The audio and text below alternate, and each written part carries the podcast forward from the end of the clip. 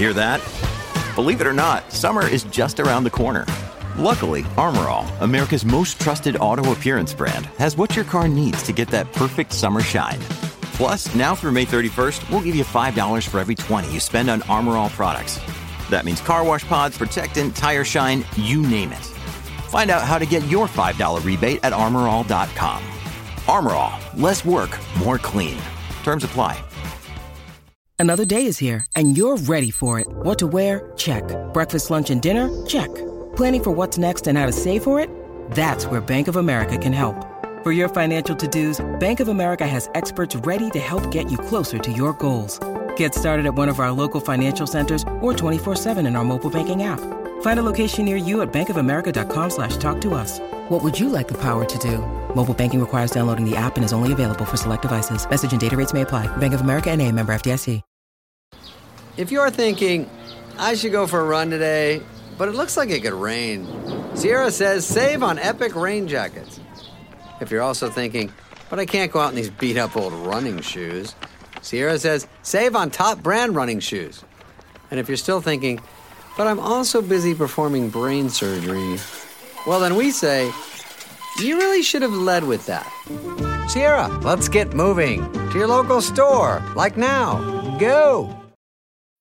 When you need mealtime inspiration, it's worth shopping Kroger, where you'll find over 30,000 mouthwatering choices that excite your inner foodie. And no matter what tasty choice you make, you'll enjoy our everyday low prices, plus extra ways to save, like digital coupons worth over $600 each week. You can also save up to $1 off per gallon at the pump with fuel points. More savings and more inspiring flavors make shopping Kroger worth it every time. Kroger, fresh for everyone. Fuel restrictions apply.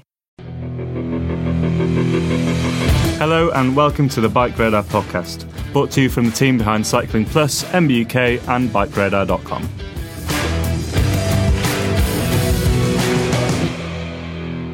Hello there, welcome to the Bike Radar podcast. I'm Tom Marvin, one of the technical editors at Bike Radar, and joining me today is our senior road technical editor, Warren Rossiter. How's it going, Warren? Well, good, thanks, mate. And yourself? Yeah, very well, thank you. Um, what are you up to at the moment? What have you been doing? I've just finished Bike of the Year, um, which will, you know, the results will be out there fairly soon. I've been spending a lot of time on SRAM's new Rival AXS um, and come away really, really impressed. And then I've got a few, a few um, bikes under embargo squirreled away in my garage at the minute. Excellent, yeah. How's um how did Bike of the Year go? Is it a uh, is a big process this year as usual? Yeah, I mean, you know, we did uh, it being 2021, um, tested 21 different bikes from you know, all genres, all price ranges, and um, yeah, it was fun. It was really interesting. Obviously, very different this year. Not quite so many uh, uh, group rides and group discussions, as it were. You know, having having your post ride discussions over Teams or Zoom is quite weird, but you know, we kind of got there. We came up with a consensus finally. And that's all. That's all coming out into May's issue of Cycling Plus, isn't it? And it'll be on Bike Radar at, in May at some point. Yeah, I guess uh, look out for that because it'll all be interesting stuff. Some there's some great bikes in there, some surprises, and uh, and I think a really really worthy winner. Excellent. You we were chatting pre-recording about um, some obviously stuff we can't really talk about, but you've been on some cool little product launches today via via Zoom and via MS Teams. Yes, yep, yep. I've been, I've So that's all, all continuing for 2021, 2022 new kit. yeah, yeah, some really really exciting stuff out there as well. But unfortunately, I'm tied to a legally binding NDA, so I can't really say anything about it. uh, all will be All revealed, will be- um, be revealed, at some yeah. point soon. Excellent stuff. Well, um, today we we thought we'd have a chat about um, some of the most influential bikes of, of recent years. Um, we kind of want to talk like what the most influential bikes of the past millennium, um, well, of the millennium, so heading back the last twenty one years, um, really are in, in the world of road cycling. So obviously that's going to cover quite a few of the race bikes um, and also some other slightly more niche ones uh, that have come in more recent years, I guess. Um, and I guess the important thing, you know, talking about the number of race bikes is, is how influential road bike racing really is on the whole road bike market. Is that is that a fair assessment? Yeah, I mean, I think it's um, you know at the turn of at the turn of the millennium, um, it was of the ultimate kind of importance was you know what what the pros were riding really really influenced what we were riding at the time and what you know and continue to do so. I think um, more recently we have seen a bit of a shift, probably away from that. You know, some of the most Im- mm-hmm. impressive and important launches over, if we take like the last eighteen months, two years, you're looking at bikes like you know Cervelo's Caledonia, um, which is uh, uh, it's a kind of it, I mean I think I've described it as a Cervelo that we should all ride rather than that we wish you know that we mm-hmm. wish to ride. You know, so so it's not an S series, it's not an R series, it's not a you know it's not a super slammed pro bike. It's um it's a bike designed to sort of ride different surfaces and you know it's still aero it's still got all those those key Cervelo elements it's just it's it's something a little bit more versatile and then if you look at say you know mm-hmm. um one of Specialized's biggest launches of the last of the last year you know the Athos building this mm-hmm. ultimate lightweight yeah. bike that you know smashes through the UCI barrier and it's but it's it wasn't designed for pros it was designed for admittedly people with rich you know rich people with deep pockets but but you know, it, it was designed for the rest of us, sort of thing. So I think there is there's an element of, of things are shifting.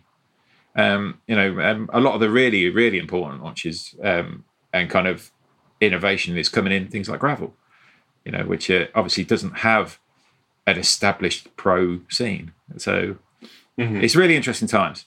But anyway, you know, looking yeah. back at, at, at, the last couple of decades, you know, it is it is pro racing that's had a major influence and informed the bikes we ride now. Uh, and I guess we'll, we'll, we'll kick off with a bike that you know. Okay, we have called this the most influential bikes of this millennium, but actually, the bike we're going to talk about first um, was first in that, uh, released in, in the 90s, but I think we're sort of justifying its position in this list because its first carbon bikes did come in after the year 2000. Yeah. Um, and that's the, the Giant TCR. It's a bike we have talked about a number of times on the podcast because it is so influential. So, what was what was sort of the big step change that happened with the TCR? Well, I think you know if you go back to the, to that original concept of the TCR, which of course was um, uh, you know a partnership between Giant and legendary British designer Mike Burrows. You know he's he's the man behind behind um, the Lotus bike that Chris Boardman you know um, took took Olympic pursuit gold in '92, and he set the hour record on before they, you know, ruled that hour record out because the UCI, you know, banned it. You know, um, uh, Burrows has had lots and lots of run-ins to the UCI over the years, um, and he. You know, weirdly, the, the original TCR had, a, had run into the UCI because because it brought in, you know, it's um, TCR stands for Total Compact Racing, so it brought in a mm-hmm. compact frame shape, which it, when you actually look at it, it's a mountain bike hardtail shape.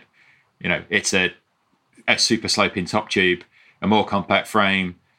You know, you, it gives you um, it, it, gives you a different kind of position on the bike. It gives you more maneuverability. It gives you you know it gives you all these elements. And the original thing with with Giant's idea was that they didn't have to make as many sizes because you could size up differently mm-hmm. with stem and seat post changes, uh, uh, and still keep this compact light frame. Um, obviously, that's changed now. They've reverted to pretty much a normal size rein, but that that compact design still remains. And it was 2002 that they introduced the the TCR composite. Um, mm-hmm. It was the first full full carbon TCR.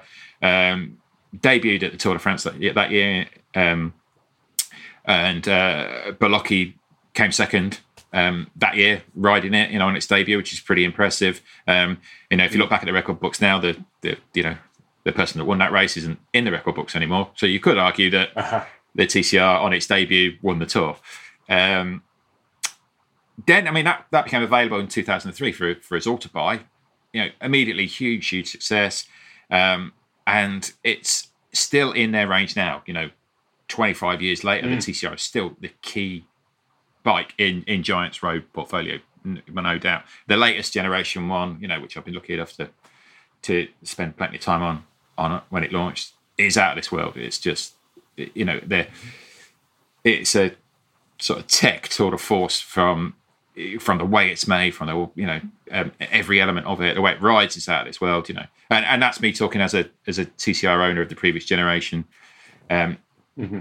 which we have talked about on here before, uh, you know, and I've invested an inordinate amount on upgrading that bike to the very best it could be, and then I ride the brand new one and go, oh, thanks, Giant, you've made that one redundant.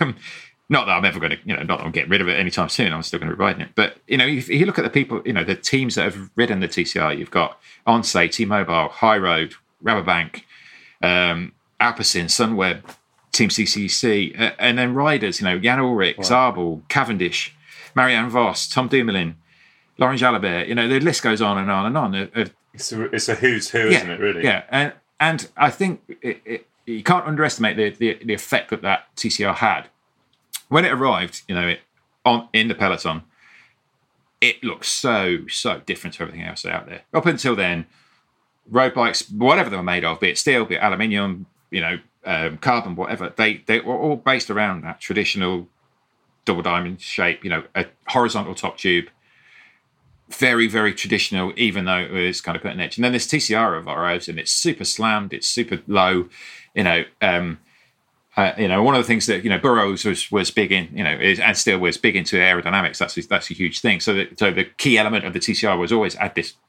big aero seat post. And when you're talking about an era when no bikes were aero, uh, and then all of a sudden it's like, and I think that's what got the, you know um, the UCI's ranker was like, well, is that an advantage? Are they getting are they getting an advantage from you know? And it seems mad today to talk about well, it was only a seat post, but you know when when everything Yeah. else you're racing against is, is like big fat round tubes, and then all of a sudden you've got these kind of airfoils coming into it. It it, it, it was so so radical, so different. And if you look at any new bike now, you know you look at the, the swathe of, of where the current bikes have gone with their drop seat stays and everything else. The, the unifying factor is that sloping top tube and mm-hmm. that's that was giant you know giant did that they they brought that and it literally has changed the way bikes look. The shape of the, the way the road road bike looks yeah, Yeah. you know so, And I guess that that t- sorry. that sort of ties back into that original sort of thing we were talking about in the introduction, where you know these these modern bikes that are coming out now that maybe aren't so race bike inspired actually are still inspired by those that original TCR. yeah completely. Completely. Yeah. It, it just you know it changed the silhouette of what a road bike looks like. And so it's you know mm-hmm. the influence there just can't really be underestimated One of the things I've just noticed, I'm, I'm looking at sort of pictures of TCRs from from other years, and I, I think this is one of the original ones. It's, it's uh, with uh, one of the once once once riders, um, obviously in the Tour de France, and you know he's he's got his TCR, but it's, it's decked out with a tri-spoke front wheel, with a disc rear wheel, with TT aero bars. You know, there's not many. Uh, you know, maybe times were different back then, but you know he's using his race road bike as a TT bike. Yeah, exactly. Yeah, you know it, it- that that compact frame shape offered such an advantage over, you know, over traditional bikes, even traditional time trial bikes. That you know, why wouldn't you? You know, it's that sort of, you know, and, and those early bikes, it had um, you you effectively had an adjustable stem on the front. And quite an interesting, you know, back when they were threaded headsets. Um, so you could you could have it in your normal kind of racy position, but you could super super slam it for for you know to get into ultra low time trial position as well. So it was a you know great looking silhouette, also pretty versatile for the time as well. You know, it's a um, just a stunning piece of design, really. And I guess if, if we're going to talk about, you know, you mentioned there the the aero seat post about, you know, bikes that really have shaped the future of road bikes and, and, and the current position, then the, the next bike that we sort of thought we should, really should talk about is the Cervelo Soloist, which my understanding is basically the first proper real aero race bike. Yeah, yeah, completely. You know, if we go back to 2002, which is when the soloist debuted, you know, that's a landmark year for Cervelo. Yeah, you know, up until then, uh, you know, this bunch of crazy Canucks had been known for like really radical time trial and triathlon bikes. Um, but then they brought the soloist out. It was a lightweight aluminium race bike, but it introduced the the concept of aero everywhere. Um, so all of the tube shapes were were all aerodynamic. You know, big, deep aerodynamic down tube, aerodynamic seat tube. You know, even things like the seat stays and the fork. Every single element was designed using proper aerodynamic tube shapes. Now, before this, you had seen like um, aerodynamic bikes, but they were kind of dreamt up by by designers and you know almost like design artists. So you know if you go back to things like the the Cinelli laser and, and things like that, you know it was kind of a, a drawing board interpretation of what aero should be. Whereas the difference with um, was the engineering expertise that that you know Phil White and Gerard Vroomen brought at Cervelo was they used proper aeronautically derived tube shapes and brought it to a bike. You know, um, but going back to the TCR, you can see some influence of the TCR in the soloist in just the silhouette. You know, the sloping top tube, etc. Um, but the soloist has taken just took aero ideas to their logical extreme for the time. Um, and stayed that way for a long, long time. You know, 2007 they debuted a carbon soloist, um, and you know, incredibly successful bike for them as well. Um, and it became a core part of Cervelo's lineup, uh, which exists today. You know, there's a reason that Cervelo's aero road bikes are called the S series. It's a soloist series. You know, so it, yeah. it all stems from that genius idea.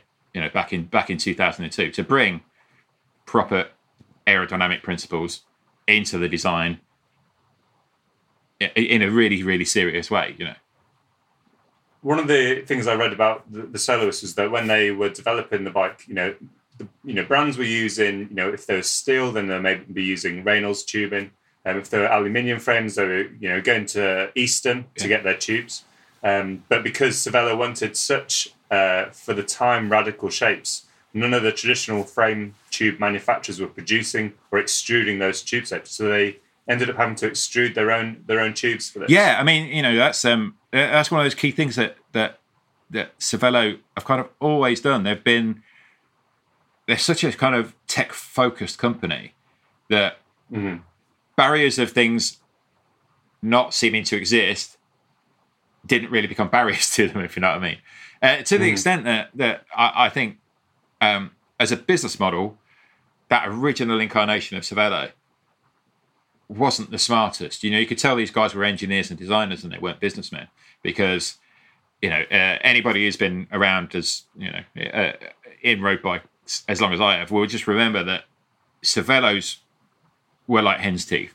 They were really difficult to get mm-hmm. hold of. There was a waiting list continuously for them. And that's simply because they were so expensive to make and, and uh, kind of difficult difficult to construct. So Cervelo weren't making a huge amount of bikes. You know, they, would almost make a batch of bikes, sell them, and then when they got the money in, then they'd go and order some more.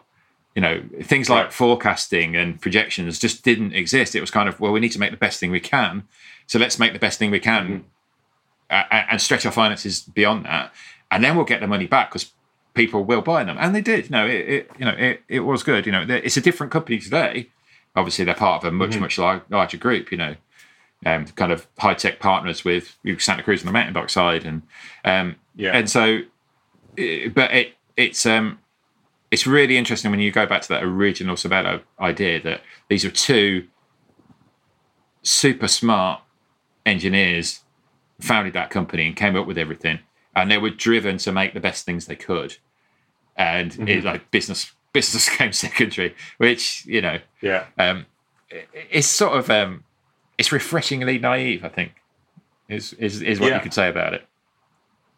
Is it as as per the TCR actually, and, and with the soloists, you know, they're they're obviously radical bikes that really changed the face of road cycling, road road bike design. But were they actually on the road any any good? Those original ones. I know that you know, like the you know Cervelo's S series bikes are great. I know the TC. I mean, I've ridden a couple of TCRs myself.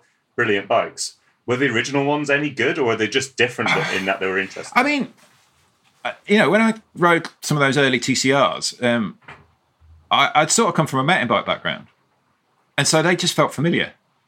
You know, they mm-hmm. felt more chuckable, better handling. You know, they, it was just that bit more and and you know, effectively they were lighter. You know, you can go back to the aluminium ones. They, you know, they were just lighter than the traditional bikes, you know, road bikes that we've been riding. You know, um, and, and, the soloist. Um, you know, I remember the first time riding riding a soloist and just thinking, "My God, this is fast." You know, because mm-hmm. I think there's a lot of skepticism, and there's still a lot of skepticism today. You know, two decades later about the whole how much does aero really give you? You know, is it worth it? You know, I'm not a pro, so why mm. should I care? But when you go on those bikes and you just, you know, you got in the perfect conditions, a straight bit of road, a favourable wind, and you know, looking at looking down at, you know, we didn't have Garmins then, you know, looking down at my Vetta C15 wired computer, mm. um, and just going, I- am going faster.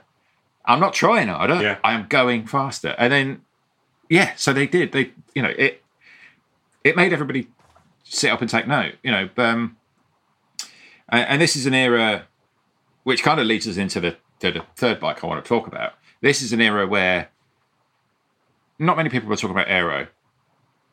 Comfort was a dirty word. All anybody cared about then was lightweight, stiffness, Mm-hmm. at the detriment of everything else. You know, we, we it- which leads us into the, you know the third bike I want to talk about, which is um, uh, Cannondale Super Six Evo. Now, Mm-hmm. the Super Six was the bike that preceded it, um, and that was you know 2008, ridden by the likes of Liquigas and you know legendary, legendary bike. And I was a big fan of the Super Six, but it was part of that era of bikes where it was an arms race to build the lightest bike possible. So you had the, the likes of um, you know brands like Storck, Stevens Canyon, Schmolke, AX Lightness, uh, and plenty of others. So we're just aiming and aiming and aiming to try and make the lightest, stiffest thing possible. Um, but it was one thing that unified all of all of that that era of bikes, the Super Six included. Um, that that ultimate lightweightness made uh, uh, combined with stiffness made for just harsh riding bikes. You know, and this is Yeah. in an era where um, the 23C tire was the norm. In fact, 23C was almost considered big. You know, there were still lots of you know, uh, lo- you know, lots of um, lots of club racers that I knew, and especially time trialists, who were saying, "No, no, you got to go 21. 21 is the way to go." You know, it, that's the fastest tire. A 21 at 130 psi, that's the fastest thing. You know, which it seems madness now. You know, um, so you're getting no additional comfort from from good tires, and so you were just on these bikes that would rattle your fillings and you know make your eyes jitter continuously. Uh, but we kind of went, yeah, but it's super light and it's amazingly stiff, but they were just a little bit, oh, you know. But then came the Super Six Evo. You know, that was 2011, and the genius thing that they'd done there is that that it had got lighter, but they brought in compliance. You know, and that Evo was it's a milestone bike, super light, well, phenom- phenomenally light for its for its day, and it's still you know flyweight today. You know, I think they were getting some of their frames down um, when it when it came to the next generation before this current one, where things got a bit aero. You know, they were getting down in the 700 gram mark for, for a frame. But but even that that original Evo, you know, that was light. It it it was one of the lightest bikes out there. But they retained the brilliant Cannondale geometry, which makes for super fast, lightning fast handling bike. But it didn't beat you up. They'd introduced this kind mm. of compliant nature to it. You know, Cannondale, are, are, are, you know, are are like specialized and like other brands where they just bring in you know buzzwords to to describe what they're doing. So it's that whole Yeah, ballistic carbon fiber, which they've never fully explained what it actually means um, or what it actually does, but it does something. You know, so I, I'd come from riding these bikes that you were going, my god, it's so light. My god, it's so this and this. But I'm not necessarily enjoying it. And then suddenly you jumped on the Evo and went, oh wow, this is just as responsive. The handle is just as sharp, but it's not beating me up. Uh, you know, it's it's a it's a bike you can ride all day. and, You know, and um, and it's worth you know thinking that that that Evo, then it moved on to the Evo two. There was very few fundamental changes. It was just the technology of carbon fiber had moved on, and so they just moved it on. And you know, and as late as, as 2019, you know, um, Alberto, I can never work out how to pronounce his name properly. Uh, Bettiol, I think it is, um, Italian rider at EF. He won Tour of Flanders in 2019 on that that Evo, which is effectively the same as the original design. And, and you got to think in 2019, the, the bikes around him have all gone aero and you know all these huge, great Yeah. big advances. And and this that Evo still looks like a traditional bike. You know, it didn't Yeah. follow the rules of, of what the TCR brought in. It wasn't sloping. It was round tubes, flat top tube. You know, um, but still an amazing, amazing thing. And what, what was the context of, of Cannondale bringing this bike to market? Was it um, were they almost aiming it as sort of like an early endurance bike, or was it still a pure racer's bike? And they just decided that actually to go fast, you need some comfort in there. Was it targeted? Who was it targeted at? I think um, you know. I, I can remember being on uh, on the launch of that original Evo, and, and they were sort of saying that it had come from team rider feedback. Because you know their pro riders at the time loved the fact that bikes were getting so light. You know, uh, we got to talk. You know, when you talk about the lightness in that era, you got to think of like, um, uh, you know, just prior to that was when like Cannondale arrived at the at the Giro with a bike that would smash the UCI then UCI weight limit, and so as an, almost like a protest, they were gluing small weights onto the top tube to bring the bike up to weight. And, you know, and there's a rumor that the giant TCR of the same era was also busting the UCI weight limit, and the rumor on that was that they were thinking about filling the frame with ice cubes when they were being weighed by the commissaires and then obviously the, the ice would melt and run out, Mm-hmm. and then they'd be left with this like bike. I, I can't say that if that ever happened, but that's you know that's a that's a kind of rumor that was out there. But you know, and then but when you're talking about that kind of flyweight era, you can't talk about it without the next bike I want to talk about, which is the Scott CR1, Mm-hmm. Which then led into the Addict. Um, and you got to think back when that CR1 came out, which was 2000 and I think it's 2005. It was 2005, I think. Uh-huh. Um, you might might correct me on that. But the holy grail of any frame was to to get under a kilo, and then the CR1 Yeah. arrived, and it was 900 grams, um, which is at that time was insane. You got to think at the time, you know, a lot of the kind of carbon and aluminium bikes that were in the pro peloton, it wouldn't be unheard of for it to be double that. You know, as as a frame weight, it, it, it's just so it, this thing was out of this world groundbreaking. Um, the difference with the CR1, as compared to the, you know some of the brands I've already mentioned, the likes of AX Lightness and Schmolke and these like super high end carbon manufacturers, usually from Germany, um, was the CR1 brought that flyweight to the masses. They had their ultra Yeah. high end bikes. You know, I can remember um, at their shows uh, in that year, you know, Scott on their stand had a rather expensive, spectacular lightweight build of a CR1 um, that was just over four kilos as a complete bike. Wow. Which is mental Wow. today, Yeah. and it was even more mental then. Um, but Yeah. the CR1, you know, you could get like a comp version with 105 on it, you know, so it brought that kind of flyweight idea to the masses for the first time. Um, and then 2007, so not long after the CR1, they brought out the Addict. Um, now that 790 gram frame, 330 gram fork, and the top end build of that um, had a complete weight of 5.9 kilos.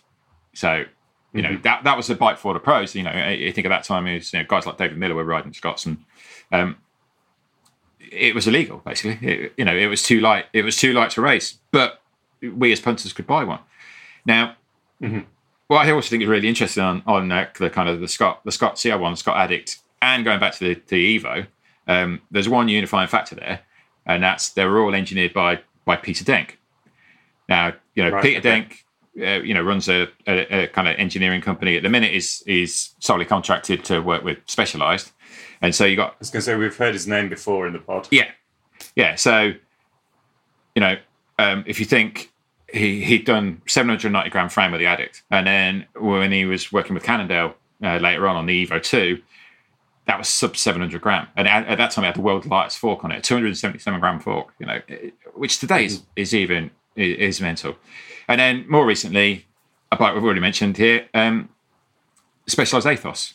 You know, their, their lightest ever production disc road bike that's that's Mr. Denk as well. So, um, you know, this is a this is a man that, that knows his way around carbon fiber um, particularly well. And, and, you know, uh, Denk has done amazing things on the mountain bike side of things as well. You know, if you think things like Scott Spark and um, Yeah.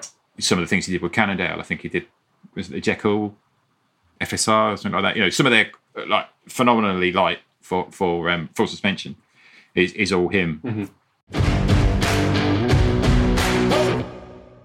It's probably enough talking about about lightness. So uh, Yeah, let's move on. I mean, one thing I did want to ask, sorry, about the CR1 is that, um, so I've just actually read uh, a review of yours from 2013, and you say how the bike, the CR1 started out as this super like pro level race bike. And over the years, as a, as a model, it, it, it progressed into something a little bit more sort of usable for the for the end for the end user. Yeah, that- yeah. I think you know the CR1 made such a gigantic impact. You know when it came out that the the kind of model recognition of it is something you couldn't just they could have effectively just discarded it when the addict came. Um, but instead, they they took the the same principles of what made the CR1 so good. You know, so that the lightness, um, building in a, a, a bit of compliance, even though it was quite a stiff bike. Um, but the kind of drivetrain stiffness and torsional stiffness, which is a, a mark of any kind of Peter Denk bike. Um, and then when the Addict came along and kind of, you know, busted all its records, they just repositioned the CR1 um, as more of an endurance kind of bike. You know, it was still high performance endurance rather than sit up and beg relaxed. Um, Yeah. But they kept that kind of light, lightweight characteristics, but just, you know, touched up the stack a little bit, reduced the reach ever so slightly, just made it a more usable bike for for more people. And you know, some of those um, some of those kind of second and third generation CR1s were really, really tremendously good bikes. And it's almost the way that that um, the latest bikes today have gone that way. You know, a lot of the kind of pro peloton level bikes that are around now, when you compare them to bikes from 20 years ago, they do have a bit more stack. They do have a few millimeters less reach. It's almost kind of, I think, it's that whole um, comfort issue. Not only re- refers to you know compliance you can build into the materials. It's also about you know the body. It's about how you sit on a bike.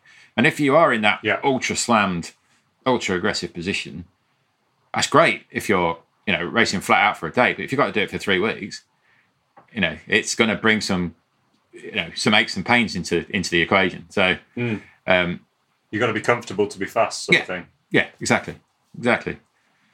Yeah, and then I think um, well the next bike I you know I want to talk about is um, it takes us back to aero, but it's a much much later generation of aero, um, and that's uh, uh, Specialized Venge Vias, which um, might be One of the most striking, very very striking around, bike, right? and it might be a little bit sort of controversial because you could argue it didn't last as long as it should have done for the amount of kind of R and D work that went into it.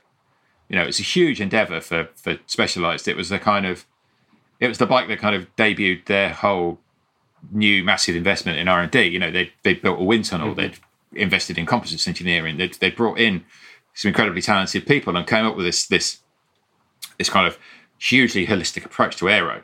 You know, prior to that, you know, even those those you know founding fathers of, of aero design, you know, guys like Cervelo, um, they made frame sets, but then you had to go and pick some wheels and pick a bar and pick a stem and uh, uh, you know, so it it was never. It was like our frame's really fast, but if you build it up with the wrong stuff, it's not going to be.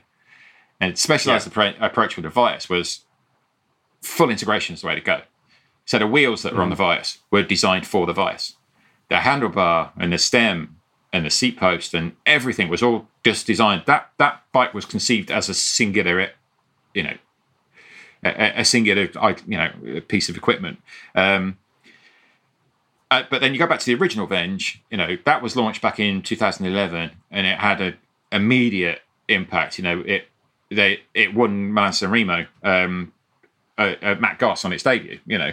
Um, but specialized with Len talking about that aero is everything and and but the Venge seemed to be it didn't quite go that full way you know it had most of the elements and then with a Vias they everything was integrated you know I was on the Yeah. the original launch of the of the Vias um out in Morgan Hill and we did like a series of a series of tests like rode one day on the S Works Superlight S Works tarmac on a particularly hilly, lumpy course. You know, riding with power, riding with heart rate, and you know, set set course. And then the next day we spent a day in a wind tunnel. So the, the day after we fully recovered, and then went out and did exactly the same loop um, on the Vias. And but we there were rules instigated. Like on the Vias, you and on the tarmac, you had to ride with your hands on the hoods. You couldn't go down into an aero tuck. Um, on the tarmac, we were wearing just normal special kit and um, you know like the Prevail helmet. And then when I went onto the Vias, we were wearing the wind tunnel designed kit that was designed with the Vias and the helmet that was designed with the Vias, riding exactly the same position. And um, uh, and I was significantly faster Right. you know, uh, by multitudes of, of seconds now. I think it, you know, it was a long time ago now, but I think it was it was almost like close to a minute over kind of Right. 45, 50k. But then there's the elements on the bike where, they, where everything got integrated. All cable routing went through the bars, through the stem, into the bike, and everything.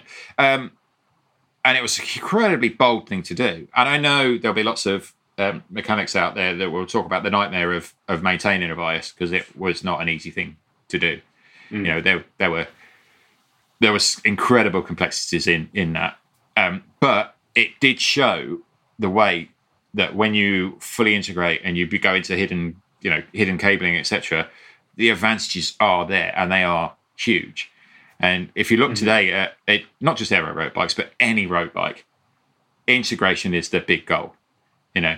And you Yeah. got to think about when the vias launched you know most people were still using cable you know? There was no wireless uh, system sort of of note out there. Most people were using rim brakes so you had brake cables to, to route etc so the, the idea of that vias and everything they had to do to it to get it to what it was just a massive undertaking and incredibly bold you know and the successor to the to the vias came fairly quickly within the product cycle. You would imagine the vias would add a few more years. And it was a successful bike Yeah. you know it had lots and lots of wins. Um, but i do think it showed sort of talented designers around the world and you know lots of in, industrial designers and things that the advantages are there to be found. The, the, the gains are there. Um, and it set a spark where a lot of the modern integrated bikes you know look at the likes of um, Orbea with the with the the Orca Aero and the Orca OMX the, the cable integration that they brought into to those bikes is not only clean and lean it's also simple. Um, but things like that couldn't have happened without a truly bold experiment, almost. Um, an experiment that they made public from from Specialized. And was the when it comes to riding the Venge, obviously you know it is fast. Uh, I'm looking at a picture of it, the the third generation one. You know, it's very aero. It's got these deep wheels. It's got dropped uh, seat stays. Was it was it a comfortable, pleasant bike to ride? Com- Going back to the conversation we had with the well, CR1, and the actually, I mean, 6 Evo. compared to the original Venge, yeah, it was. You know, I, I, Mm-hmm. as I say, I rode it at launch back to back with the with the tarmac, and they felt similar. You know, Mm-hmm. they, you know, the kind of ride quality was there, and I think you know a lot of that's to do with you know, again, it's it's investment that Specialized have made into things like body geometry. You know, their their their saddles are some of the best in the business, and and things like the power Yeah. saddle was kind of a key element of the of the Vias. Um, so your contact points on that bike were really, really good, you know. And I did have the benefit of being out there and being professionally fitted for the bike before I ever put a pedal on it. Yeah, of course. Um, to be honest, it's that kind of you know going into going into the kind of BG Fit system and getting getting set up properly on that bike is something I would just recommend. You know, get, getting a proper bike fit. It's just the easiest way to go faster uh, for less pain. You know, it, it, you know, and I know it's difficult at the minute. You know, I know most most um, bike fits just aren't available right now because we're in the middle of this this dreadful pandemic. But but once things do return to normality, if you're kind of scratching around thinking, uh, you know, I'd like to get a little bit better, I'd like to be a little bit more comfortable. It's not about buying a new bike; it's about fitting the bike you've got as best you can. You know, it's it's so so worth it. Um, On a on a complete side note, the was the the Venge Vias the the bike that had a collab with McLaren back in the day. yeah, I mean, it was. There Yeah, was yeah, some- yeah. They did. A, And would that make it almost like the first hyperbike to some extent, Uh, or one of the early super? You know, Yeah, I guess. Five, I guess it would. fig- You know, they, they, you know, it's, it's kind of the R and D costs that must have gone into putting that bike together. I don't think had ever really been seen in the bike Hmm. industry before. Um, but it's that's something that that kind of specialized moved into pretty wholeheartedly. You know, around Hmm. that time, which weirdly brings me on to the to the next bike, which I think is massively influential, um, and that's the Roubaix. This you know specialized Roubaix. Mm-hmm. Um, you know, when I think about that bike, I think it's the bike that defined endurance bikes. It just did. You know, it, it's the bike that that said that comfort is no longer a dirty word. You know, um, and when you know when we're talking about about the Roubaix, um, the original idea behind it was it was aimed to give the benefits of a race racing machine. You know, so that's like pedaling efficiency, frame stiffness, low weight, all the things that you could get from modern carbon fiber, but it introduced endurance geometry. Now, prior to that kind of endurance or sporty bike, whatever you want to call it, those sorts of bikes had existed. You know, um, uh, over here in the UK, you might call them Audax. Um, in America, they were called like Century bikes. But and Specialized had a had a Century bike. It was the Sequoia, you know. But what mm-hmm. what they were um, were bikes with really elongated head tubes um, and short top tubes, and then you had these kind of short upward facing stems. So you ended up with like really really upright, relaxed riding style. So when you wanted to, you know, get down and have some fun and you know do a little bit of sprinting on, it was just weird. It was try, like trying to mm-hmm. sprint on a shopper. It just it just just felt wrong. Now, what Specialized did with the Roubaix is they they said we don't need to go to that extreme. We just need a little bit more consideration of the rider. You know, uh, and that, so that the Roubaix blended that racer position of the pro ranks with the comfort from geometry tweaks and from materials and from some of the innovations that they you know they did there. Um, mm-hmm. And that was back in you know 2004 was the first Roubaix. Um, and you know the key elements of when they launched that bike back then was like they they just talked about it had the torsional stiffness of their race bike, but it brought in what they were the first people to start talking about it, and now it almost becomes a joke between you know any journalist writing about bikes, and that's vertical compliance. You know, now it's like yeah, you know, in, in, bike launch bingo, it's the it's the first on the list. It's the one thing that you know, oh yeah, yeah, laterally stiff, vertically compliant, oh whatever. But you know, they said it for a reason. That's because they had it. You know, um, mm. and then you know, going on to 2005, they introduced a, a lighter version of the Roubaix, an S Works, um, and they signed up with with Gerolsteiner. Um, take it on to 2006. The the Roubaix debuted at Roubaix, um, mm-hmm. and they used it in lots of other, you know, lots of other races that season. Um, 2008, further iterations of it. Tom Boonen won Paris Roubaix on a prototype of the, the soon to be released 2009 model. You know, um, and then 2009, Boonen wins again on the same Roubaix. Um, you're moving on to 2010, still on that same bike where, um, but they brought uh, some more revisions to it. So it had, so you know, it's just a it's just a little bit more refined. And in 2010, they had Boonen, O'Grady, and Cancellara. You know, three previous mm-hmm. Paris Roubaix winners, all riding a Roubaix. Um, so it's probably no surprise that you know they won that year as well. You know, Cancellara rode away from the rest of the field and you know, so it's incredible. It's an incredibly successful bike in pro racing that most people yeah. don't consider as a pro racing bike. It's a race bike. 2010 was was the year when when, when Cancellara won and, and, people were suspecting it looked so good he had a motor in, yeah. his, in his bike. Yeah. But um, it, was that the, that was the year did they put those um, Zertz uh, dampers in in the back end of that? Yeah, Zertz had been on the bike for a long, long time, but but that that model of ah. Zertz it was rather than it was kind of an elastomeric insert into a full carbon construction, you effectively had holes through the seat stays, which the Zertz sat in.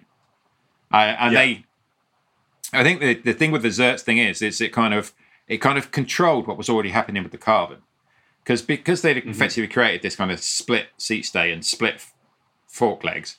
Um, you ended up with a lot lot more surface area where all the vib- vibrations coming from the road would have to travel before they reach, you know, okay. either, either your sit bones or your or your you know your hands. Yeah. Um, and by putting the Zertz in there, which effectively are like you know a super soft elastomer, a bit of you know rubbery stuff, um, that helped absorb those high frequency vibrations all the quicker. So I always think about that that bike. There's some really clever carbon. Uh, it's a key point to it. Mm-hmm. The Zertz almost seemed like a an you know an afterthought that did have a benefit, but wasn't the key benefit. If you, mm-hmm. you see what I mean? You know, if you think when they moved on to um, like the 2011 bike, um, which was made with McLaren, going back to the sort of the Vias, you know. Um, um, then you ended up with this kind of uh, the, the SL4 model did did lots and lots of really interesting stuff. 2013 was the SL4. Boonen wins again, you know, and then it, so this thing has just been a huge, huge success. And then the, the biggest jump was probably 2017 when they brought Future Shock. Yeah. You know, um, and with you know lots and lots of things have been talked about Future Shock. Uh, you know, on that score, again that was that was designed um, in conjunction with McLaren's um, Applied Technology division. Um, and that they had the CGR seat post on that, so that kind of zigzaggy shaped seat post with a Zertz insert on it. You know, um, the the seat post clamped into the into the seat tube much much lower down, so it effectively had this huge amount of free movement. Um, and that thing was an incredibly active bike. You know, it just I mean I you know I I, I had the the Project Black of that that bike for best part of a year. You know, both prior to the launch and after the launch, and, and still now there are certain you know, sort of local descents that on some of the, the pretty poor back roads you know, near me, um, where my PB is still from that bike because it just inspired so much confidence of you know just being able to just hammer downhill and not worry about road surface. And that's so it- that's got it- the the seat post in the back, and then that future shock being a twenty mil of, of suspension effectively underneath. Yeah, the effectively, yeah, yeah, yeah. yeah. And, and, you know, uh, and the reason it just descended so well is because the suspension being sort of above the line, basically, rather than under the head tube, it suspends you, not the bike. So the bike's not diving or pitching. You know, it, and so the the front end handling it handles like a tarmac, which is you know a great handling bike. It's uh, you know a a really really clever thing, you know, and that that bike, you know, that bike proved really really successful. You know. Um, on its debut, it was second at Paris Bay Yeah. um, with Stybar riding it. Um, I think Sagan was sixth in 2018 on it as well. You know, I mean, Um, just looking at looking at a quick history of, of the Roubaix, you've got wins at the Paris Roubaix in 08, 09. Uh, you've got Cancellara one in 10 as well. Uh, so 2012 and 2014 it won. Uh, and then 2018 it's won as well. So, you know, for a, a bike that's literally named after a race, it, it's it's success you know, as one bike to win all of those races in the past ten years or so hmm. is is is incredible. It is, it's, you know, it's a, an, an, an exceptional thing, and but take it away from racing completely. You know, it's the bike that defined endurance bikes. Yeah, well, that's the other thing, isn't it? It- It's a bike that's both successful on the race course, but also actually is probably the bike that many riders should should be riding. Yeah, yeah, and, and, you know, and I think it's sort of it's the one. It, it, it's a weird thing. It's a bike that defined a genre, and plenty of people that I spoke to in the past is like, "Oh, I'd never get a Roubaix. It's not racy enough." And you go, "Yeah, but it's won the Paris Roubaix like, more times than it hasn't." So, um, how racy do you need it? You know, it's sort of it, it's um. uh, it- It's such an influential bike. You know, there hasn't been an endurance bike made since since that original Roubaix that hasn't taken the principles that that Specialized laid down. You know, I'm including Cannondale Synapse, Trek Domane, you know, um, all of those bikes. Even you know, we were talking about Cervelo earlier. The Cervelo Caledonia owes a debt to you know the Roubaix. Um, Giant Defy, you know, it, it's a bike that just sort of it defined a genre, but it transcends that genre. You know, and and um, yeah, that's got me thinking. Actually, I still miss that Project Black I. Yeah.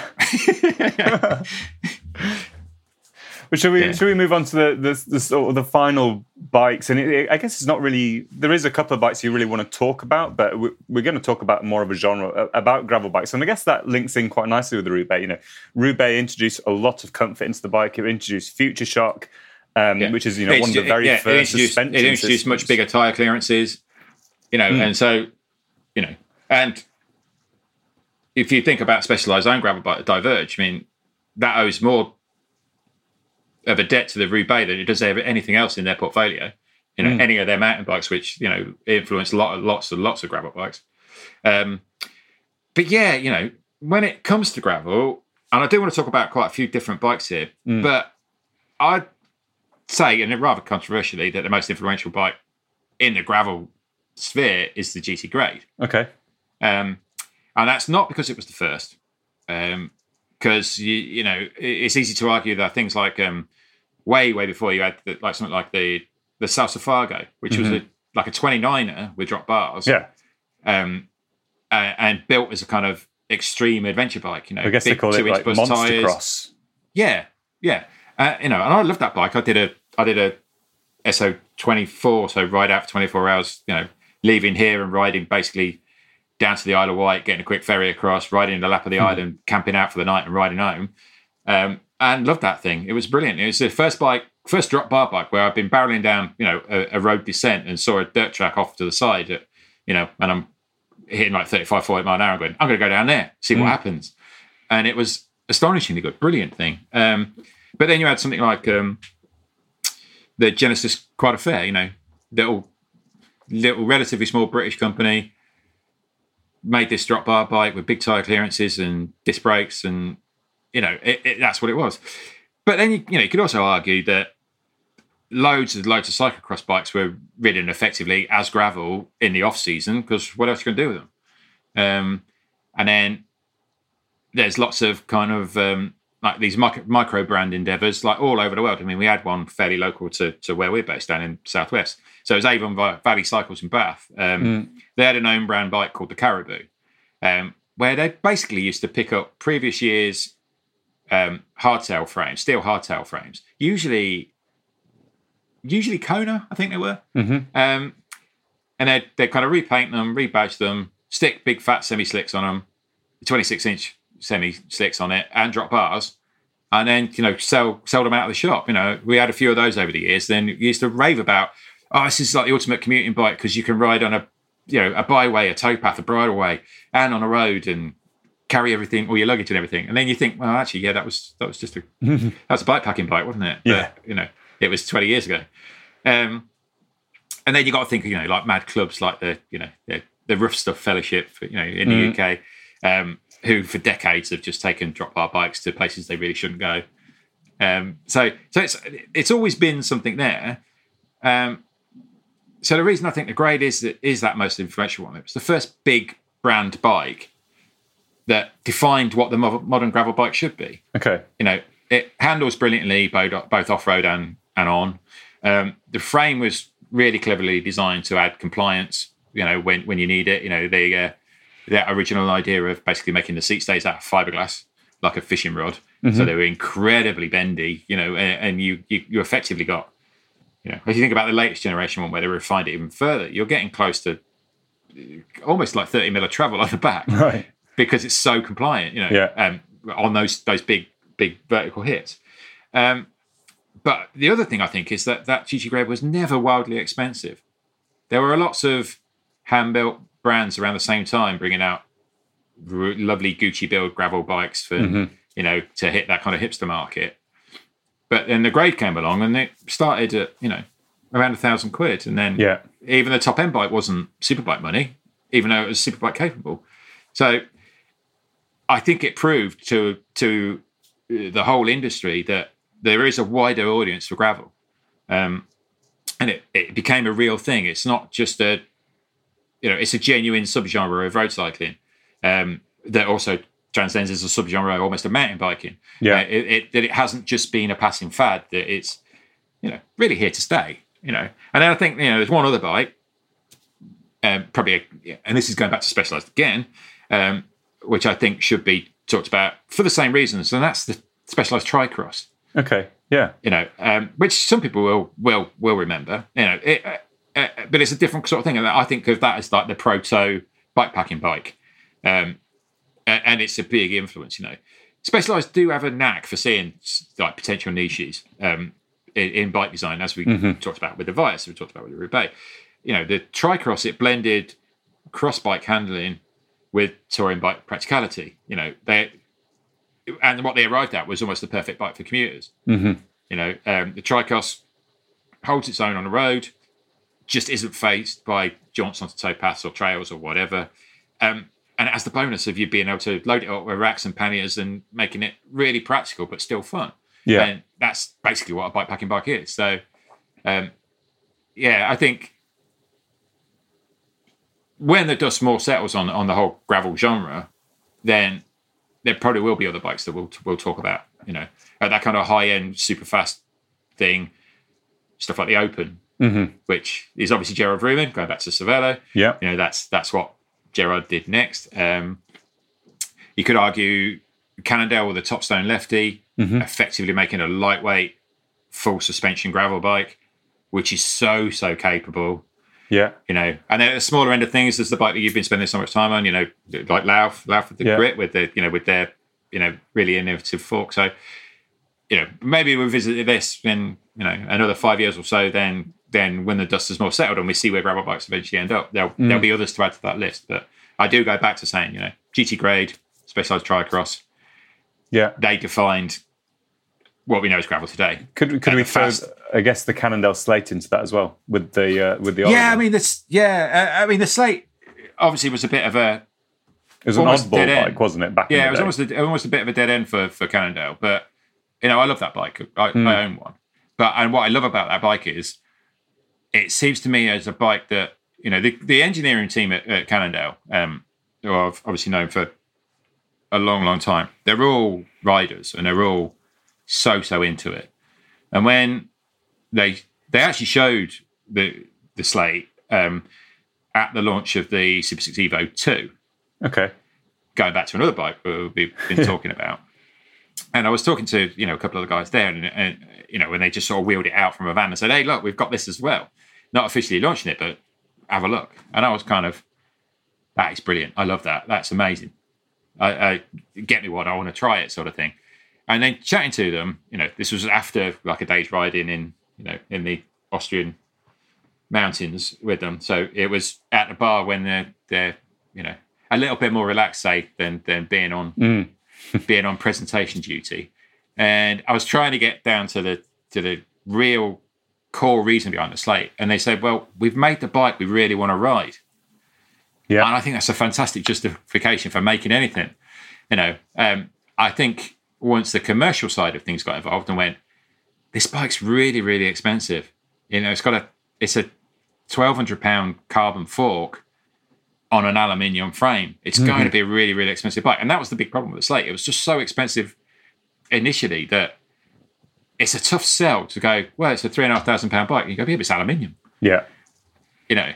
Which I think is more accepted in the mountain bike world. Yeah. Um, yeah. But in road in road cycling and the kind of emerging gravel scene, they're like, what? It's got to be carbon or at least titanium at that sort of money. And so it's always going to be a tough sell for them. But yeah, don't underestimate how good, how much fun that bike is. You know, I was um, talking about some of the bikes that I've got under embargo in my garage. I was I was um, fiddling around setting them up yesterday, and then just kind of peeking over at my slate, thinking I need to do something with that. I need to, uh-huh. you know, I, I need to make a few updates on that. So at the minute, it's got, you know, and this is talking about, you know, the slate as an emerging bike. You know, it's it's got a really roady setup on it. You know, even though it's a stock, pretty much stock bike, it's got mm-hmm. 52 36 chain set and 11 32 cassette on it. So you know that's fast road gearing nowadays. Yeah, yeah. So I'm looking at it going, I need to make that more off roady. I definitely, and it needs, you know, it's got routing for a dropper, which is way ahead of the Is game. it? Yeah. So I need to put a dropper on it as well, Yeah. and, and then start taking it out and getting as Larry on it as I did when I first had it. You know, because I still think there's a lot, a lot going for that bike. It's still a Yeah. lot of fun. So you know, that's a recommendation for anybody listening. If you want to, if you want a really fun piece of uh, gravel riding, try and find a good second-hand slate because you won't be disappointed. Yeah. They looked wicked as well. Hmm. Yeah. Okay. Well, um, I think we will we will wrap it up. One one thing we haven't talked about, and maybe it's telling, maybe it's just because it's way too emerging now, and, and maybe it's something actually that'd be worth having a podcast about in the future is is e-road bikes. Um, there's loads of different sort of systems on the market, you know, with uh, BB driven, hub driven, all that sort of stuff. And I know you've ridden quite a few, but um, and I've only I've ridden one or two, but not as not as many. Um, without with the risk of extending this into uh, hours and hours of, our listeners' time, very quickly, is there, is there anything that really stands out in this completely new field of road bikes? I think if you're talking pure road, um, Specialized, the turbo, Again, yeah, yeah, the you know turbo Creo SL, just astonishingly efficient right, and light and does everything, you know. And I know, you know, um, you guys have been on the mountain bike side, I've been trying out that that um that new Turbo Tech on a on Yeah. a mountain bike. You know, I was talking to you know one of our one of our joint friends, Russ, photographer. The other Oh, day, yeah, he's, yeah. he's got he's got one, and Yeah. he's completely blown away with it. You know, and I can understand why. You know that that it, it's just amazing, amazing technology. But I still think on on the whole e road thing, it's a it's a brilliant subgenre. You know, it's a just a great equalizer. It'll keep you riding. You know, into your old age. It's just they're, they're just and they're fun. When it boils down to it, they're fun. But where I think the big growth and the big way that I I think things should be going on on drop bar e is gravel. Mm-hmm. I am having so much fun on e gravel bikes. Yeah. Absolutely. I mean, I've got I've got a few here right now because I'm working on a I'm working on a on a feature, sort of comparing quite a few of them. Okay. Um, there's a couple that I've got in there that again are under embargo, um, which I'm desperate to start talking about. Um, and, and you have the two sides of things. You have something with say ebikemotion or um, which is a hub-based system, or Fazua, you know, which are both kind of they're all about lightweight, sort of low assistance, Mhm. um, but really good, really really good, just for you know the means of traction. But going back to Cannondale, the, you know I've got a Topstone Lefty Neo, which uses Bosch, and it's the big you know performance line Bosch motor. So it's you know it's got mountain bike levels of, of power and torque, but without the weight. And that thing is just an absolute riot.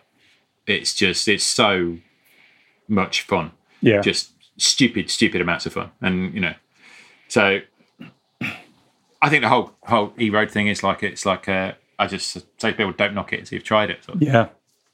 I think we'll probably have to um, we'll have to do some sort of pod on that down the line in that case. Oh, definitely. I mean, yeah, we should reconvene in in you know four to six weeks once I've got through this latest Yeah. draft and I've I've put this feature together on them. Maybe I'll even invite you to come over and ride them with me on on the plane. Yeah, that'd be great. Yeah, yeah, yeah, for sure. Wicked. Okay, well, on that note, um, we are bang on an hour in, which I think is spot on. Actually, I think that's been a really, really insightful, really interesting chat. Actually, I've um, yeah, I've personally sort of learned a lot and really enjoyed that. So thanks, Warren. That's that's appreciated. Um, yeah, but thank you very much for listening to the podcast. And don't forget to subscribe because then they'll get beamed straight to your listening device on a weekly basis. Uh, and, and share it with anyone else who you think might be interested. But um, yeah, once again, thank you very much, Warren. That was great. Thanks for uh, inviting me, Tom. It's always it's always good to nerd out about things I like. Hundred percent, yeah. And we'll we'll do it again soon. All right, thanks very much, and goodbye. Cheers, mate. Thank you for listening to the BikeRadar podcast. If you want any more information on what we've been talking about or more news and views on cycling, check out bikeradar.com.